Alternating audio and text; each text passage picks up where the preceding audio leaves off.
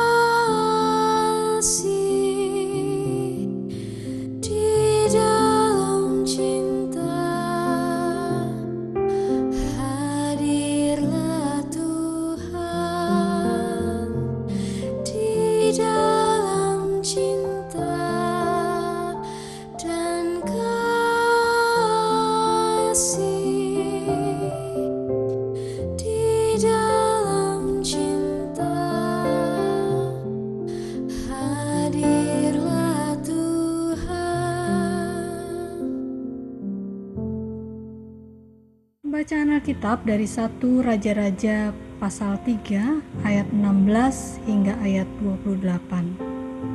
1 Raja-Raja pasal 3 ayat 16 hingga ayat 28. Pada waktu itu masuklah dua orang perempuan sundal menghadap raja. Lalu mereka berdiri di depannya.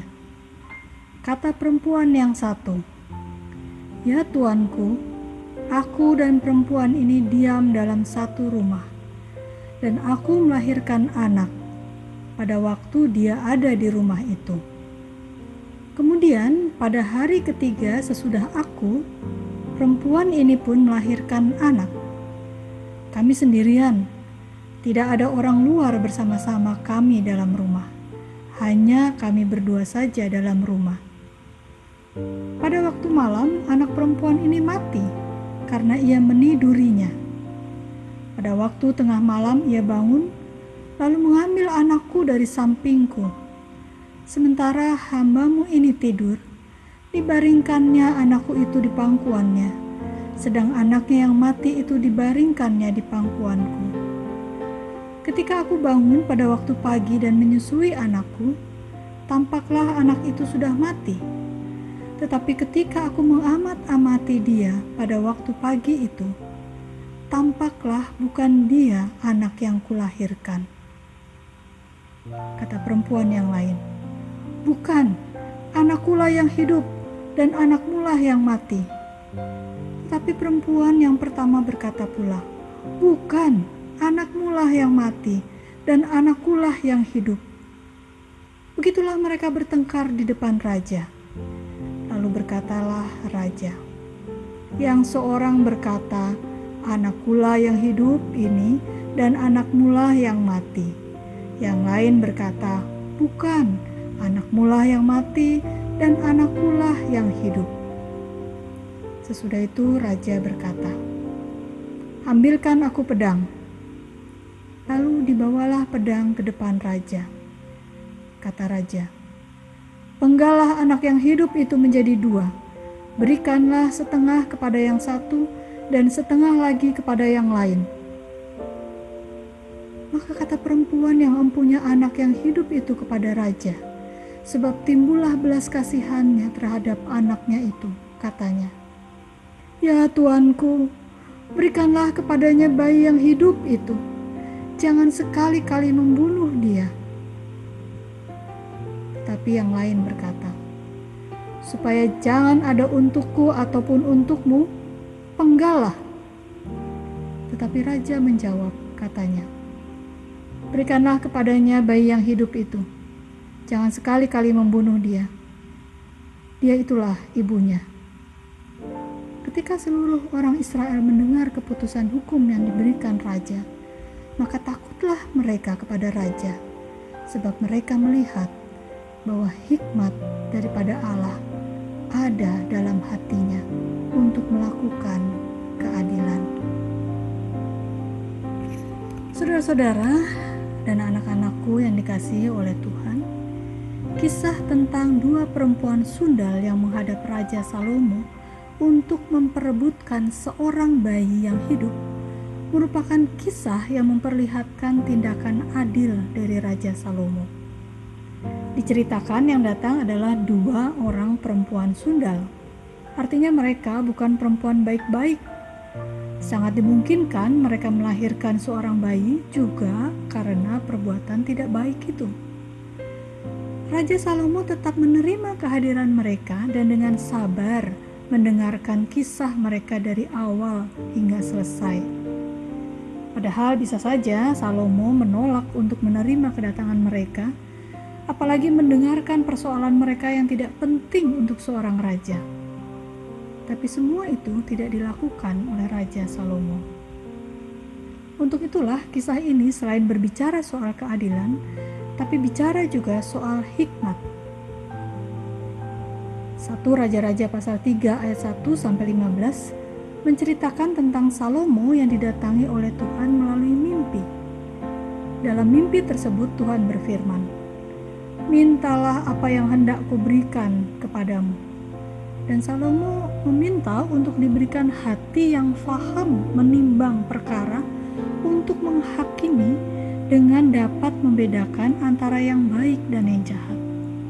Salomo meminta diberi hikmat dari Allah. Hikmat atau hikmah adalah suatu pengertian dan pemahaman yang dalam mengenai orang, barang, kejadian, atau situasi yang menghasilkan kemampuan untuk menerapkan persepsi, penilaian, dan perbuatan sesuai pengertian tersebut. Hikmat juga berarti kemampuan atas penguasaan reaksi emosional seseorang atau passion, supaya prinsip, pertimbangan, dan pengetahuan universal dapat menentukan tindakan seseorang. Hikmat juga berarti pemahaman akan apa yang benar dikaitkan dengan penilaian optimal terhadap suatu perbuatan. Salomo meminta hikmat dari Allah agar sebagai raja ia dimampukan oleh Allah untuk dapat bertindak dengan benar. Hikmat dari Allah berarti penerimaan bahwa segala pengertian dan pemahaman yang benar menurut ketentuan dan pengajaran Allah, bukan menurut pemikiran dan kehendak diri sendiri. Tindakan Salomo untuk menentukan siapakah ibu kandung dari bayi itu merupakan tindakan yang cerdas, sehingga orang menjadi takut dan hormat kepadanya. Bagi Salomo, ia mampu melakukan itu karena ia mengandalkan hikmat dari Allah. Ia mampu menguasai reaksi emosionalnya dengan tidak mengusir perempuan sundal itu, dengan tidak menghentikan perkataan bahkan keributan dari kedua perempuan sundal itu. Salomo mampu mengembalikan bayi itu kepada ibu kandungnya karena hikmat dari Allah ada padanya. Saudara-saudara, di masa pandemi ini, banyak cara baru yang harus kita hadapi dan jalani. Harus terbiasa pakai masker, harus rajin mencuci tangan, harus bisa menjaga jarak dengan orang. Tidak sedikit persoalan kita jumpai.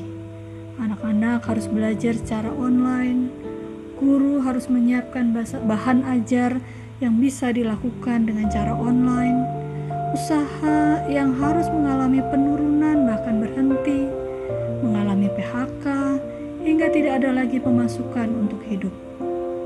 Belum lagi orang yang secara rutin harus berobat ke puskesmas atau rumah sakit dan harus secara rutin minum obat. Jika tidak berobat, kemungkinan besar penyakitnya akan muncul kembali bahkan bertambah Tetapi jika harus ke puskesmas atau rumah sakit akan beresiko terpapar virus corona terlebih mereka para lansia ataupun yang memiliki penyakit bawaan. Lalu apa yang harus kita lakukan?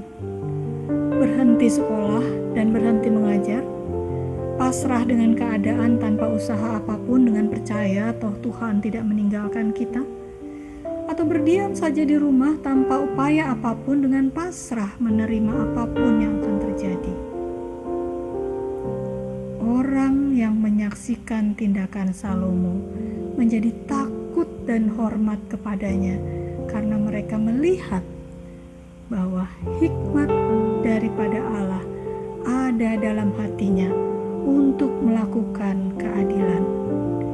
Salomo meminta hikmat dari Allah untuk faham dalam menimbang antara yang baik dan yang jahat.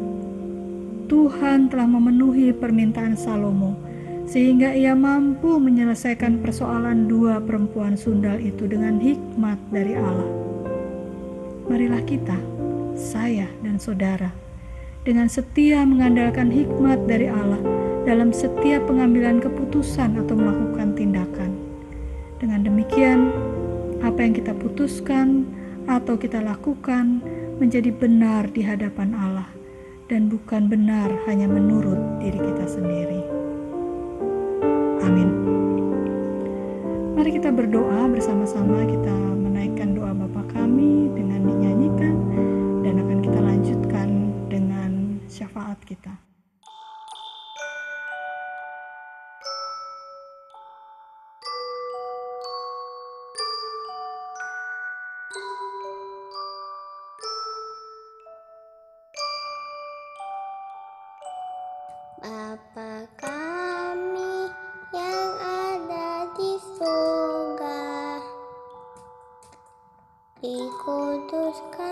う。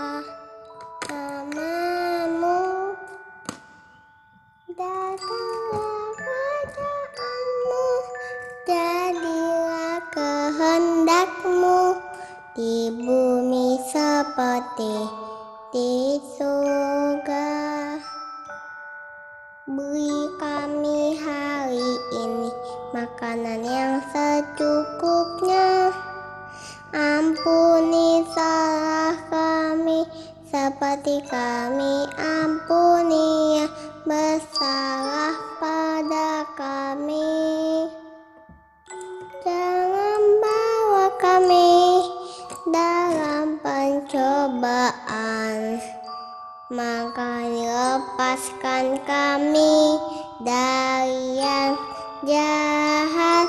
Sebab kau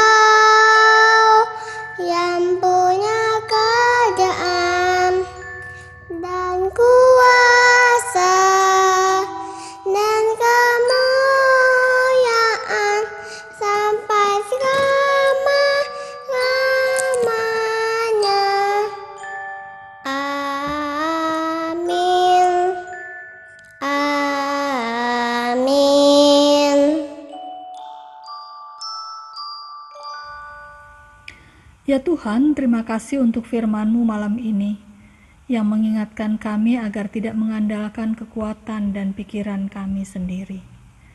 Tolonglah kami untuk bersedia belajar dari Raja Salomo yang meminta hikmat ketika Engkau menawarkan untuk memberikan apa pun yang diminta. Kisah tindakan adil yang dilakukan Salomo terhadap dua perempuan sundal menyadarkan kami betapa berharganya mengandalkan hikmat darimu. Tidak jarang kami pun seperti Salomo, diperhadapkan pada berbagai persoalan yang menuntut kami dapat membuat keputusan dan melakukan tindakan.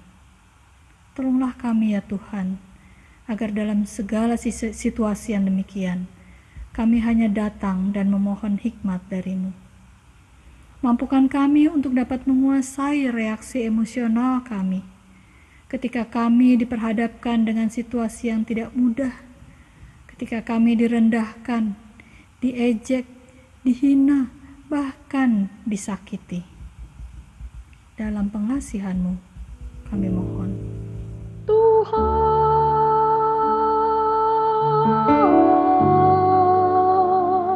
dengarlah doa kami.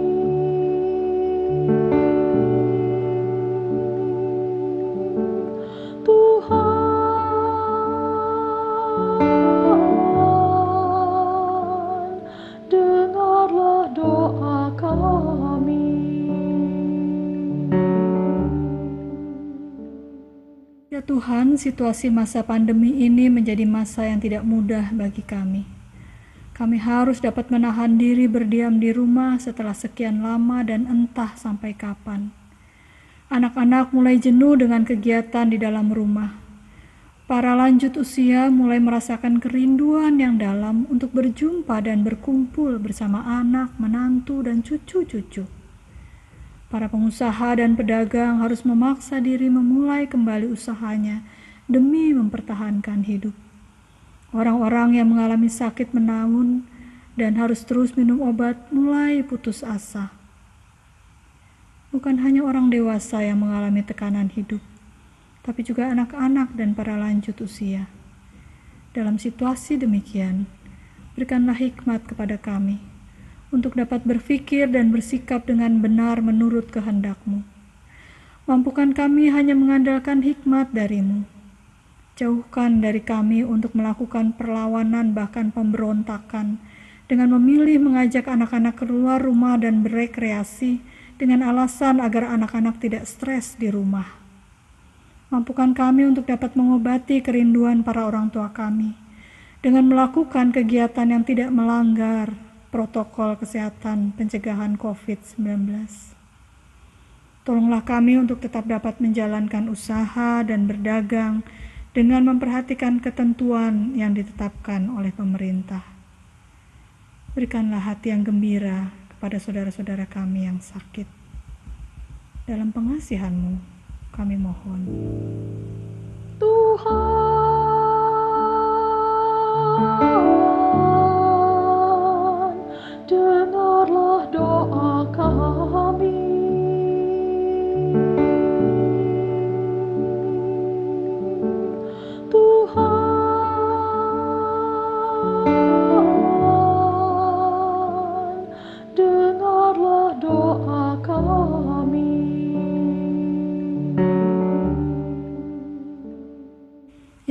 Tuhan, tidak mudah bagi kami ketika memasuki dan menjalani masa normal baru dengan pola hidup yang baru.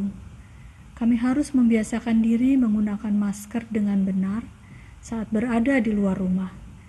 Harus rajin mencuci tangan, harus bisa menjaga jarak dan menghindari terjadinya kerumunan.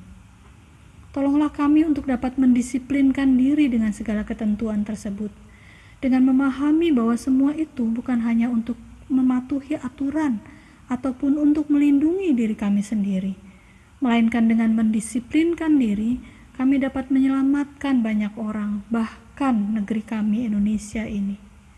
Dengan taat pada protokol kesehatan, berarti kami ikut berjuang menghentikan penyebaran virus corona. Biarlah masyarakat di Indonesia saling membantu dan bersatu dalam berjuang melawan virus corona dan menghentikan penyebarannya. Dengan kesediaan untuk mendisiplinkan diri, mematuhi protokol kesehatan yang telah ditetapkan. Dalam pengasihanmu, kami mohon. Tuhan,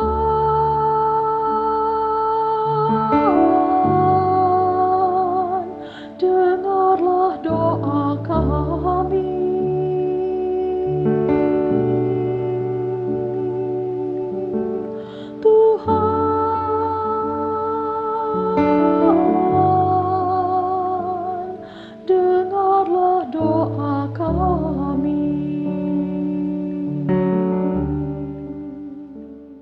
Ya Tuhan, Allah kami yang baik, kami terus berdoa untuk pemerintah negeri kami Indonesia bersama dengan gugus tugasnya di mana pun berada dan bersama dengan orang-orang yang berada di garda depan. Berikanlah kesabaran kepada mereka dalam berupaya untuk memberikan pemahaman kepada masyarakat bahwa penyebaran virus corona masih berlangsung, bahkan belakangan ini justru meningkat jumlah yang terpapar. Kami berdoa untuk para peneliti yang berusaha menemukan vaksin untuk menangkal virus corona. Berikanlah kepada mereka semangat dalam terus berusaha menemukan vaksin tersebut. Kami berdoa untuk saudara-saudara kami yang bekerja di bidang kesehatan di rumah sakit. Para dokter dan para medis, terlebih mereka yang mau tidak mau melakukan kontak dengan para pasien COVID berikanlah daya tahan tubuh ekstra dalam diri mereka yang datangnya darimu ya Tuhan. agar mereka dapat memberikan pertolongan kepada para pasien. Kami berdoa untuk saudara-saudara kami yang bekerja di taman pemakaman. Dalam situasi pandemi ini, mereka harus bekerja keras karena jumlah jenazah yang dimakamkan tidak sedikit untuk setiap harinya. Berikanlah kesehatan kepada mereka agar tetap menjalankan tugas dengan baik. Inilah doa kami malam ini. Dalam pengasihanmu, kami mohon. Tuhan,